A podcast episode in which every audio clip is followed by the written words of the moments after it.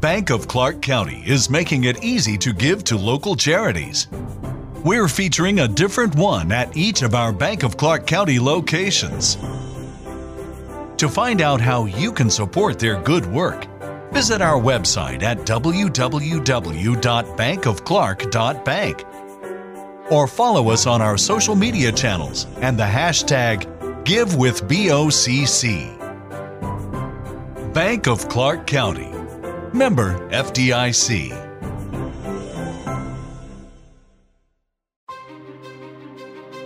Hello, welcome to the Post Production Podcast. I'm Kiri. And I'm Rachel. And this is the Post Production Podcast. How has your production week been, Rachel? Pretty good. Just been doing some boring production type administration this week. Well, the admin is boring, that is, not the production itself. So I've just been spending the week working on production schedules for the semester so that I can hit the ground running when I get back to school. How about you? Well, I have been helping install lights in the event center at the library. Oh, So that's been fun. that's right up your alley, too. Kind of. It, it's the, the networking and the more technical setup side of things that all tends to go over my head. But I'm great at plugging things in. I can do that. Proud of you. Before we get started, Rachel, I think we should just take a second to uh, address the State of the Union, just because uh, we are not a political podcast. We've said this before, but we are not unaware of everything that's happening. And I think we just want to serve as a place of not necessarily escape, but just a, a place where you can relax a little bit, maybe just get a laugh in for the day, because it's tough out there. And if you're listening to this way far out in the future, we are recording this the day after that whole storm the Capitol thing happened. Mm-hmm. so things are a little tense right now, to say the least. But yeah, just just remember to be kind to each other because everybody's having a hard time right now in their own special way. For sure. Honestly, this is not a podcast about politics or religion or philosophy or usually anything controversial, but at the same time, it would be a little bit tone deaf to just continue making content and pretending like the country isn't seemingly going up in flames every two seconds. Yeah. So I, I should note that now that I've had my seven day trial of 2021, I would like to return it and just move on to 2022.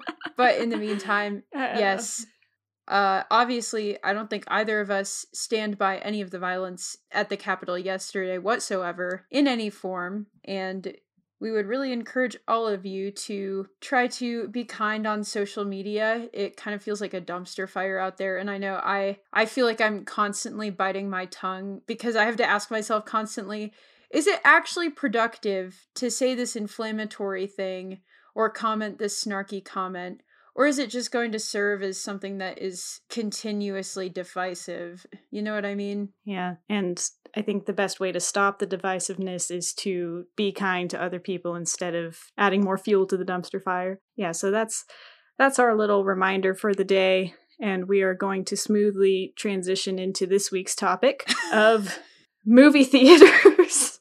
Yes. Uh we we miss going to the theater, Movie theaters. Haven't been in one in a year right? easily, which is insane. Because I don't go to the movie theater that often, but at the same time, in a normal year, I'm definitely there more than zero times. yeah. My dad and my brother and sister and I would go to the theater for just about nearly every Marvel movie, every Star Wars movie. Mm-hmm. Same. So that was just kind of our thing. So that was about four ish times a year. But yeah, since that's all gone now, we are going to remind you about the joys of movie theaters and maybe even the reasons we're glad that we don't have to actually go to a theater to watch movies right now. So we're we're going to start with a brief history of the theater. Rachel has done a lot of research on this. Surprisingly, not me, the almost history major. True. By a lot of research, I mean I looked at a few articles and put a single link in our shared drive. Yes, it- it's a very interesting link. Very yeah. Right? Yeah, and like the the history of movie theaters is actually super interesting. So, a history of movie theaters provided by Rachel H. Ball. Rachel Habal. Rachel Ball. Rachel. There's a throwback of a joke. cool. So, you can get all nitty gritty and go back all the way to the little magic lantern shows with the the moving shadows and the whatnot. Or you can go back and look at the nickelodeons which were just the you go pay a nickel and see a, Dun, dun, a little dun, put together film. Nickelodeon. yeah which cracks me up because i i never made the connection between nickelodeon the channel and nickelodeon the ancient pre-movie theater form of entertainment but that is because i'm a certified idiot. No, so I mean, I get most of my historical facts from random places on the internet, so it's something I already knew, but I have no idea how I know or how long I've known. But yeah, Nickelodeon's because they take they took nickels, and you could watch a short little movie, which was only like a few minutes long at that point. right And this was popular in, in like the early 1900s. It started in 1905, and then it gradually grew and grew. Yeah, right. I think maybe my favorite era, so to speak, of movies, maybe not my favorite, one of my more favorite eras of movie theaters would definitely have to be the transition from vaudeville theaters into movie theaters. Because vaudeville is such a fun, interesting, rich era of theater history. And then you combine it with this new medium of production the movie and me as a musician and a producer like my brain just explodes you know what i mean? In the 1910s people started converting these super old historic vaudeville theaters into silent film theaters and then they threw orchestras in there. this was super cool and i didn't know this because i being someone who did not live in the silent film era i thought that you just watched a silent film and it was silent I mean, I lived then, so you know. oh yeah because you're a fossil apparently many bigger movie theaters would have live pianists or organists there who would just play along with the movie. Like Kiri said, bigger theaters would even have small orchestras there, just providing a live film score to this silent film. Yeah, how would you like to provide a live dramatic soundtrack to any movie? I mean, come on. I saw Disney's Fantasia in like 2015 or 2016, and it was the silent version accompanied by the Colorado Springs Philharmonic, I think. Hey, guess what? What? I haven't seen Fantasia. I know. Oh no. There's magic in it. I wasn't allowed to watch it as a kid, and at this point, it's just like, why do I? But I mean, I guess it is a classic that I should watch eventually, just for the sake of culturing myself. But That is so sad. I know It's so good. Yikes. Well, maybe you and I need to have a pretend vaudeville converted theater silent film date and watch Fantasia together. Patreon. Anyone? Yeah, no kidding. Subscribe to our podcast if you think Kiri needs to get educated and watch freaking Fantasia. Rachel hasn't seen Avatar: The Last Airbender, so we're we're on even ground here. Yeah, okay, that's fair. Anyways, so sound shows up in 1927 for films, starting with a film called The Jazz Singer. of course. And literally within three years of sound being introduced, silent films were completely gone. Hmm. Which makes sense because so much of It's so much more interesting when you can hear stuff. yeah, exactly. So much of the appeal of a movie is the soundtrack and the dialogue. And also, it just clarifies so much more what is actually going on in the movie. Yeah. then we usher in the era of the movie theater as we know it, Ooh. complete with the classic folding theater chairs. movie concessions such as popcorn, raisinets, and milk duds. Delicious. yeah, donuts were also a popular movie theater snack at some point. Oh, really? I think I learned that through an American Girl book. Might have been 1940s, probably the Molly books. I love that. I was way into American Girl. I I think I only ever read the Kit Kittredge series all the way through. I read pretty much every single one that was available at the time. Yeah, and all the historical girls. I wasn't really into the modern ones. I Oh, was into all the neither. historical stuff, of course. Yeah, Right. of course I was. Like I said, almost a history major. Nerd. Anyway, movie theaters. movie theaters. Here's a quiz question, Kiri. Mm-hmm. What was the first color film in theaters? Oh, I just scrolled past it. Let's see. Snow White and the Seven Dwarfs. Yeet yeet.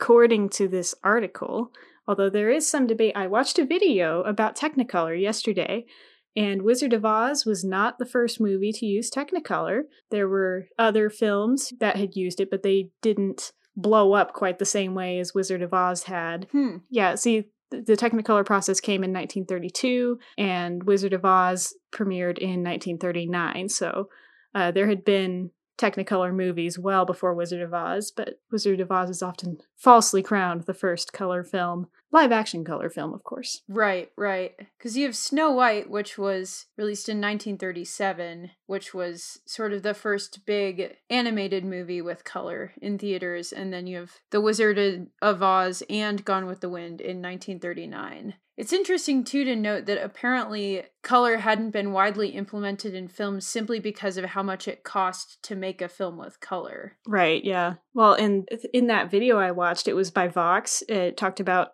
just the Technicolor video. It was, it was like 10 15 minutes long, but the cameras they used, there's a one of the cameras they used in The Wizard of Oz is on display at the Smithsonian, and the cameras they used took three different films red, green, blue, and recorded it on the three films, and then they got layered together, and there's your Technicolor. But those cameras were so big and so noisy that it was such a hassle. Wow. So, like, I can see why these movies were expensive because for three different roles to get enough light, the sets needed to be lit so much. Yeah. Apparently, it got really hot on set because of all the extra light. That's also why they used the ruby slippers, because even though the book doesn't specify ruby slippers, I think it says they're white or something. I think they're silver in the books. Silver, that's it, yeah. But they chose ruby so that it would reflect really well and be really pretty with the Technicolor. Hmm. Even though Wizard of Oz wasn't the first Technicolor film, I think it was the first Technicolor film to really take advantage of the beauty of it. Mm-hmm. It explains too why old Hollywood studios from like the 20s through the 50s were just blindingly lit all the time. Yeah, because you need light to get light into a dark place. Uh, the cameras being the dark place. Lighting theory with. Kiri. Hey, that rhymes. Professional lighting designer Kiri Jones. Yes. I think it's also important to note that moving through theater history for a long, long, long, long time, movie theaters were actually super segregated. Mm-hmm. For a while, there were theaters for white people and theaters for everyone else. And then after a while, it was, you know, if white people get the seats on the floor with the good view, and then sadly, other people were forced to, quote, head up the stairs to the balcony, which is just so unfortunate. The front row at the movies is the worst. Yeah, I always sit in the back. At the same time, I feel like I can't super speak to that experience as well because at that point I could have just walked into whatever theater I wanted and sat wherever I wanted and paid whatever I wanted. You know what I mean? Right. Yeah. Interestingly enough, though, Hollywood's golden era sort of strikes following World War II, right? So in the 40s, movie theaters are just sort of seen as a place you can go to escape the war. Ironically, because the government just constantly showed propaganda reels before and after movies. Yeah, that's what was, another thing I learned from the Molly books. They would go to the theater and it would show a newsreel, then the movie, and then newsreel. You know, that was how people stayed updated on the war. Was they would go to the theater and look at some of the footage. Right, yeah. So, yeah, following World War II, Hollywood sort of blows up. Um, and all these big stars like Elvis Presley and James Dean come along and start starring in movies and with these huge soundtracks to keep people interested. And following that, we have the drive-in movie theater. which have been brought back with the help of a pandemic. Yes. Pretty much that, because a lot of movie theaters are doing that now. They're showing movies as a, a drive-in. A local theater in my hometown just blew up this big inflatable projector, and they showed various movies hmm and had people park in the parking lot. Of course, that was over the summer. Now it's a lot colder, so it's not as fun. But Yeah. who knew it would take a pandemic to bring back drive-ins? Yeah, well, and it's interesting because I never would have thought of this living in the 21st century. But I guess a lot of the golden age of Hollywood and the advent of drive in movie theaters actually came because theaters were having to get innovative because they felt like they were being swamped by television demand. Hmm. A lot of people would just stay home and turn on their TV, which was coming more and more accessible, instead of going to the movie theater. Yet today that translates to just waiting until it shows up on Netflix or Disney Plus so you can watch it for relatively cheaper. For real. Brief rabbit trail back into the 21st century, I will be super interested to see if drive in movie theaters have sort of a, a longer lasting resurgence following the COVID 19 pandemic. I kind of hope they do. Yeah, because I. It's such a great concept, and you don't have to sit next to people you don't know. Honestly, the introvert's dream. Yeah. Yeah, I always loved drive in movies growing up, and I was actually really sad when I was doing my research for this podcast to see that only 400 drive in movie theaters remain in the US. Yeah. That's an approximate projection, but it's still really sad considering how much of a, a landmark drive-in movie theaters are in American history and just how fun it is to go every spring and summer and watch drive-in movies late at night with your friends in the back of your car. I, I'm very hopeful that one good thing that could come out of the pandemic is maybe a longer lasting resurgence in the popularity and vitality of drive-in movies. Yeah, that's that should be our top priority right now. Honestly. Yeah, forget engaging with politics, passing school, going to work. We should drop everything and just rebuild drive-in movie theaters. Patronize movie theaters. Yeah, exactly. uh yikes. Anyway. Anyway, in the mid 60s and into the 70s, America starts implementing the multiplex movie theater, which is pretty much the only kind of movie theater I have ever been to in my life. Multiplex being a movie theater that has lots of screens in the movie theater, all showing different movies at different times. So in the 60s, they find that this is super profitable, very popular. Movie theater owners are like, holy crap, I'm making bank, all that good stuff. And multiplexes come to America and then stick around literally forever. Yep. They also implemented things like widescreens and surround sound and all kinds of crazy stuff that is perfectly normal today. oh, yeah. Let's see, other notable developments. I don't know, you could spend a lot of time talking about IMAX and 3D movies and 4D movies and whatnot. Yeah, 3D movies. I think we've discussed this before. There was a weird period of time that when every single movie was released in 3D for some reason. Yeah. And it was it was weird. It was weird. Like movies that didn't even need to be released in 3D, like Star Wars Episode 1 The Phantom Menace they re-released it in 3D. oh. I think I think the plan was to re-release all of them in 3D, but because they started with episode 1, which was very widely hated by people who were old enough to go to the theater on their own, it did not do well, so they just canceled that project. But at least the pod racing was cool. Fair. Who doesn't want to see a bunch of Senate meetings in 3D? yeah, I didn't see I didn't see the re-release in 3D.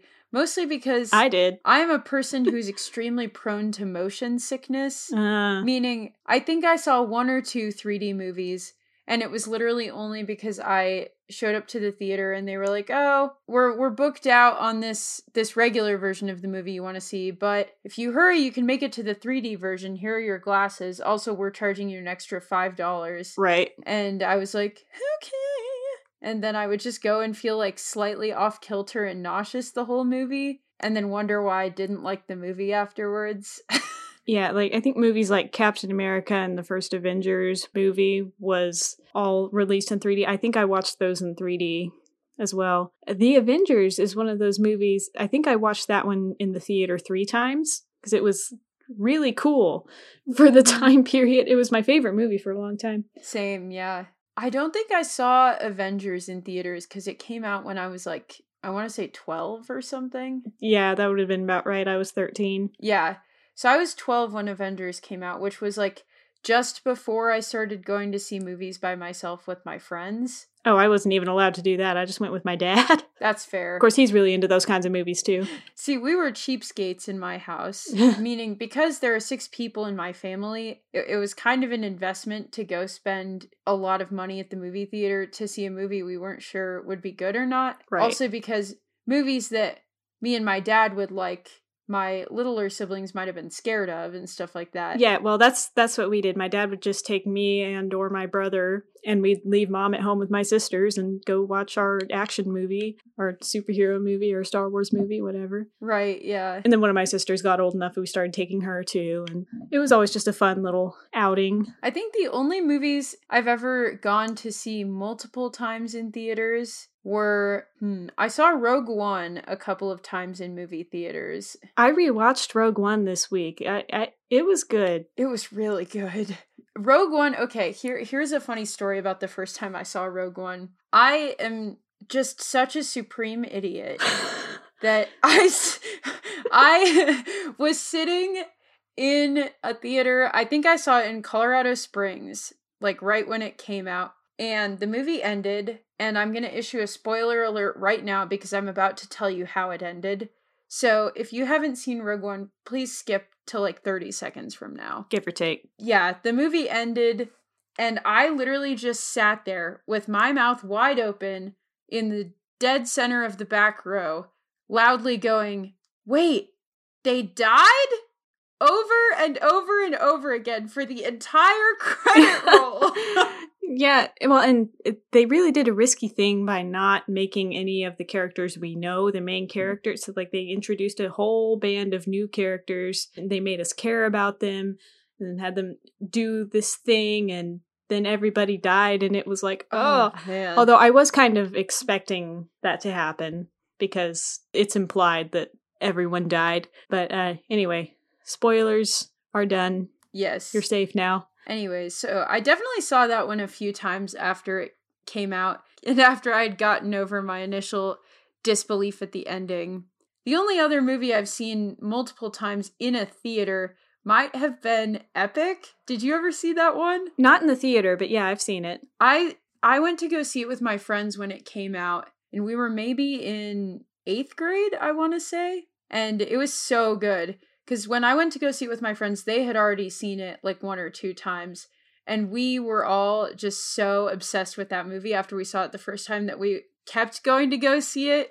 it was a weird movie. It was a it was a super weird premise, but at the same time, like it was just such a wholesome movie and also the art is beautiful. Yeah. Like i don't think anyone ever talks about epic and refers to the fact that like the artwork and animation in that movie is literally gorgeous. Yeah i haven't seen it in a long time but it was beautiful but it was really weird. I think i was much more um put off by the weirdness of it but it, it was a good movie and there was beyonce so exactly. Yeah. uh, there there have been a few movies that i've seen more than once in the theater. I think I saw Kung Fu Panda twice. no. Yeah. It ain't so. I saw The Last Jedi twice. You saw it when it first came out, and then my brother and I pitched in and got for Christmas. We got my dad tickets to see it in IMAX for the three of us. Aww. So we watched it again in, in IMAX, and that was my first IMAX movie. And that was weird. It was great for the battle sequences, but for the parts Ooh, where they're just like yeah. talking to each other, it was a little bit like, okay, now look over here and now look over here. so it was a little right. bit odd. But yeah, for like the parts where they're like, like flying through space, that that was great. That would be super cool. I actually have never seen a movie in an IMAX theater. You know, The Last Jedi is the only one I've seen in IMAX, partially because it's kind of expensive, but also mm-hmm. you, you got to find just the right movie to really appreciate the whole IMAX thing. Right. A movie that's mostly just about like people standing around talking and doing stuff, and you're like, eh. But maybe one that's more action packed with like driving or flying or whatever, that would be a good choice. Oh, you know what? 1917 would be a great one to see in IMAX. True. 1917 or wrapping it back to what we were talking about a while ago, I would kill to see the first Avengers in IMAX. That would be a good one too. Okay, we do have to answer this question. What was the first movie you ever saw in theaters? Because hmm. for me, it was Veggie Tales, the Pirates Who Don't Do Anything movie. it was my ninth birthday present. I'm not kidding. That's awesome. it was my ninth birthday present and it was a surprise. So it was like, we're gonna go watch this new Veggie Tales movie. I was like, okay, cool. Veggie Tales has a new movie and we're gonna watch it. That's at the theater. Oh, Ooh. now that that makes it cool. Of course, what was funny was like at the end of the movie where they're having the final like moral of the story talk. People in the back going, "Amen," you know. I wow, Texas is something else. It, it's it's a great movie, by the way. It is. Maybe my mom is going to listen to this podcast and just absolutely wreck me. So I think The first movie I can never remember seeing in theaters was Toy Story 3, right when it came out in 2010. I saw that one in theaters, yeah. That one shredded me because Oh my gosh. it, it okay, and I it's very possible I had seen a movie in theaters before then. It's extremely possible. I just don't remember it. But because I didn't go to movie theaters very often in my early childhood, I was sitting in that movie theater and uh, during the part where they're all sliding towards the incinerator slowly, little oh man. tiny yeah. 10 year old Rachel. also, I get really sucked into movies. I've I've noticed, yeah. yeah, I am like, I am in the movie with the characters. And so I was sitting in my little crummy Tinseltown chair, like white knuckling both of the armholes, Oh. sobbing. and then and then of course everything is fine but then andy goes to college and then i sobbed again yeah. and then the credits started rolling and i just like melted into my chair and sort of had to be pulled out of the theater by my parents I don't think you were the only one. I am certain you were not the only one. i was one. wrecked guys like i i cry really hard during most movies but toy story 3 does it for me I shouldn't laugh. I'm sorry. No other movie. No, it's okay. It it really is funny. It's just oh Uh, man, Well, I I I remember I cried too, and I was really embarrassed guys, about it. why why did the Toy Story three writers think it was okay to do that? Is my question. Emotional tension. How was that a kids movie? I think most of the people who were kids when the first Toy Story movies came out were a lot more grown. True. So it was probably partially targeted towards them. But then there's like these 10 and 11 year olds who are watching this, like, oh, they're gonna die. all of my siblings were with me too, experiencing Toy Story 3 in all of its glory on a giant screen we were not used to. Mm-hmm. I don't know how we survived. Yeah, and it's loud too. Yeah. Oh man. Yeah, that one wrecked me. Yeah. I mean, mo- movies make me cry more often than I'd like to admit, especially during those puberty years. so I would like that. That was that was the good thing about 3D glasses is it, it would hide my it tears. tears. Like whenever the the screen would get just a little bit brighter, I would kind of look to the side, like I hope no one can see that I'm crying. yeah. I would like to apologize right now publicly to anyone that has ever seen a movie with me or will ever see a movie with me. Because even if it is the happiest movie on the planet, I, who take pride in being a cold and unfeeling person, still manage to sob during every single movie I see. Ah, Huh. yeah, Emperor's New Groove really gets to you, doesn't it? I I was working on an extremely long stretch of homework last night, and I I mentioned it in one of my meme group chats. One of. Hold on. There are many. one of my good friends responded by sending me a highlight reel entitled "All the Best Moments in the Emperor's New Groove." Let me tell you, it really helped. Oh I felt way more productive after having watched that. man, I should have sent you a bunch of pictures of Orlando Bloom and Jeremy Renner just to Yeah. brighten your day. You know. Guys, I hope you know that every week when Kiri texts me to schedule a time to record together, she accompanies it with a picture of Orlando Bloom. Here here's a, a potentially entertaining question. Mm-hmm. What are some movies that you've seen in theaters that were not worth seeing? Hmm. None of them stand out as like, man, I really should not have watched this in the theater. Hmm. There's some more obscure. Oh wait, Spy Kids Four. Oh man! Yes! I was hoping one of us had seen a Spy Kids movie in theaters. Yes, Spy Kids 4 was quite something. It came with a card that you can scratch and sniff so that it was 4D as a nod to Spy Kids 3 being in 3D. Yeah, it was weird. And I, I was like, it, it didn't follow the usual characters. It followed this whole different family. And then the original characters made cameos, and that was it. Right. And I was like, eh, this is. Eh. Yikes. I don't know how old I was, but but yeah, Spy Kids 3 was quite something too. Spy Kids 3 came out a long time ago. I I saw that one like on streaming services. I want to say like 2000 2003, 2004. Yeah, it was 2003. Yeah, my grandma took me and my brother to go see it because we liked the original Spy Kids movies. And so we thought, oh, cool, there's another one coming out, you know, like kids are, which is good. It's good to be enthusiastic about things, okay, guys? But yeah, I was like, well, this isn't as fun because it's not following the characters I know and love. Rough. Also, I'm going to say this. I'm going to stand by it. The Spy Kids movies are all objectively bad movies. Don't get me wrong. I love Spy Kids 1 and 2. I love them yeah, so much. those are. But I'm the first to admit that they're bad movies. I remember the first time I watched those movies, I was like, this is really weird, but for some reason, I love it. it's really fun and fast paced, and like it's made for kids. You know, Yeah. kids don't have high standards. That's something that drives me nuts about adult Star Wars fans that are unhappy with the newer movies that get released because of course your standards aren't where they were when you were 7. Like come Yeah. on. Exactly. Go into it with childlike wonder and it'll all be okay. There's definitely a certain element of nostalgia that makes some movies good and worth rewatching. Yeah. You know what I mean? Not every movie sticks with you because it it was a cinematic masterpiece the first time you watched it. Like there are emotional and nostalgic elements to that as well. Yeah. And movies are a chance to kind of take a break from all the stresses of being an adult in the real world and just sit back and enjoy the movie. Right, yeah.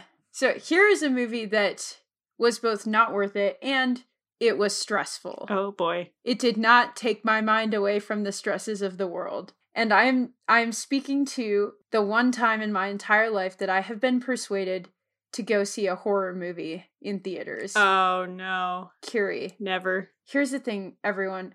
I'm really I'm not a horror movie person. Me neither. I don't enjoy them. I understand that for a lot of people they really like the thrill. They really like some of the filmmaking aspects and I I like that you like that, friends. It's just not for me. So, when I was like 17 maybe, um a couple of my high school friends were like, "Hey, we're to go see a movie. You want to come with?" I was like, "Yeah, sure." And we didn't really talk about what movie we were to see. We just kind of showed up at the theater and picked a showing.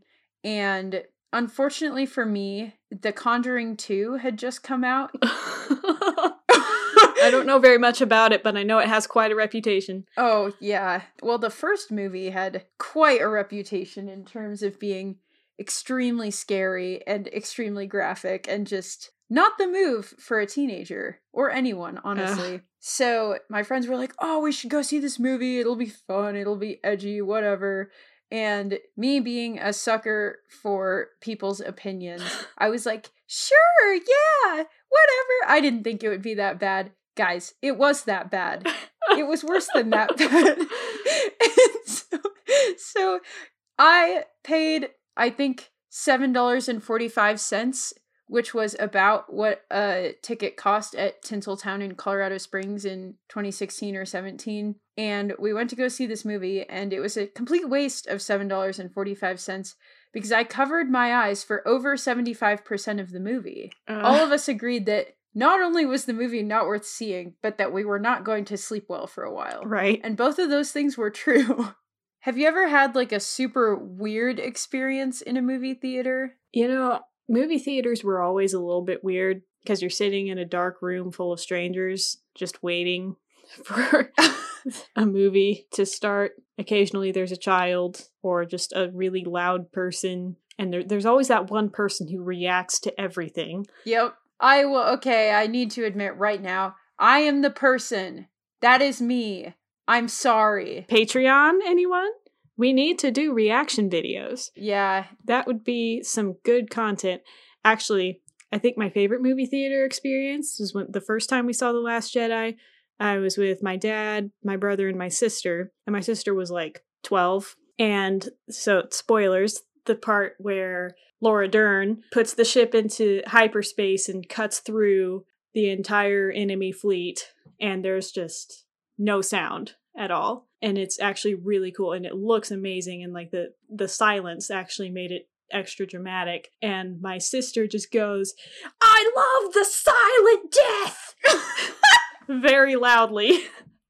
in the middle of that moment. That's awesome. like no noise in the movie. The entire theater is just like quiet, like wow. And then my sister is just like, yeah, at the top of her lungs. That's awesome. And then when we saw it again in IMAX without her, and it came to that scene, and my dad, my brother, and I were like trying to hold back laughter because that's what we could think. That's all we could think of when that scene came up.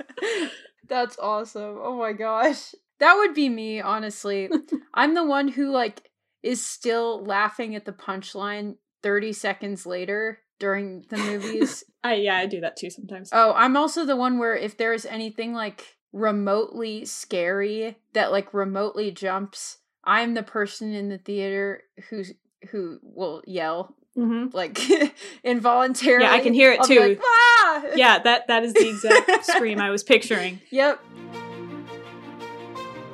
Well, I hope you learned something today. We certainly have. This was actually a very educational episode, on top of being hopefully also extremely entertaining. Yes. Not only did we talk about the history of movie theaters, we also talked about our personal history with movie theaters, which oh, that was smooth. is um, widely varied and fairly entertaining and filled with a lot of tears we wish no one would ever know about. And yet we're here on our podcast telling you guys about them. Let us know what the worst movie you've ever seen in the theater is by either DMing us on Instagram or sharing this story, nope, or sharing this episode to your Instagram story and tagging us at Kiri underscore Jones at Rachel H and H and go ahead and give us a follow while you're there. And follow our show on Apple Podcasts or Spotify or both. You can do both. Mm-hmm. Leave us a comment and a review if you're listening on Apple Podcasts, and uh, check out our website, postprodpod.com. Yes, and be sure to tune in next Saturday for a brand new, fresh poppin' episode of us being us. Fresh poppin'. Fresh poppin'. and with that, this has been the post production podcast. podcast. Goodbye.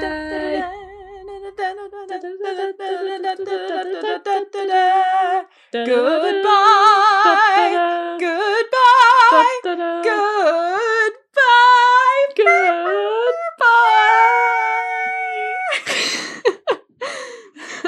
All right, bye. Bank of Clark County is making it easy to give to local charities.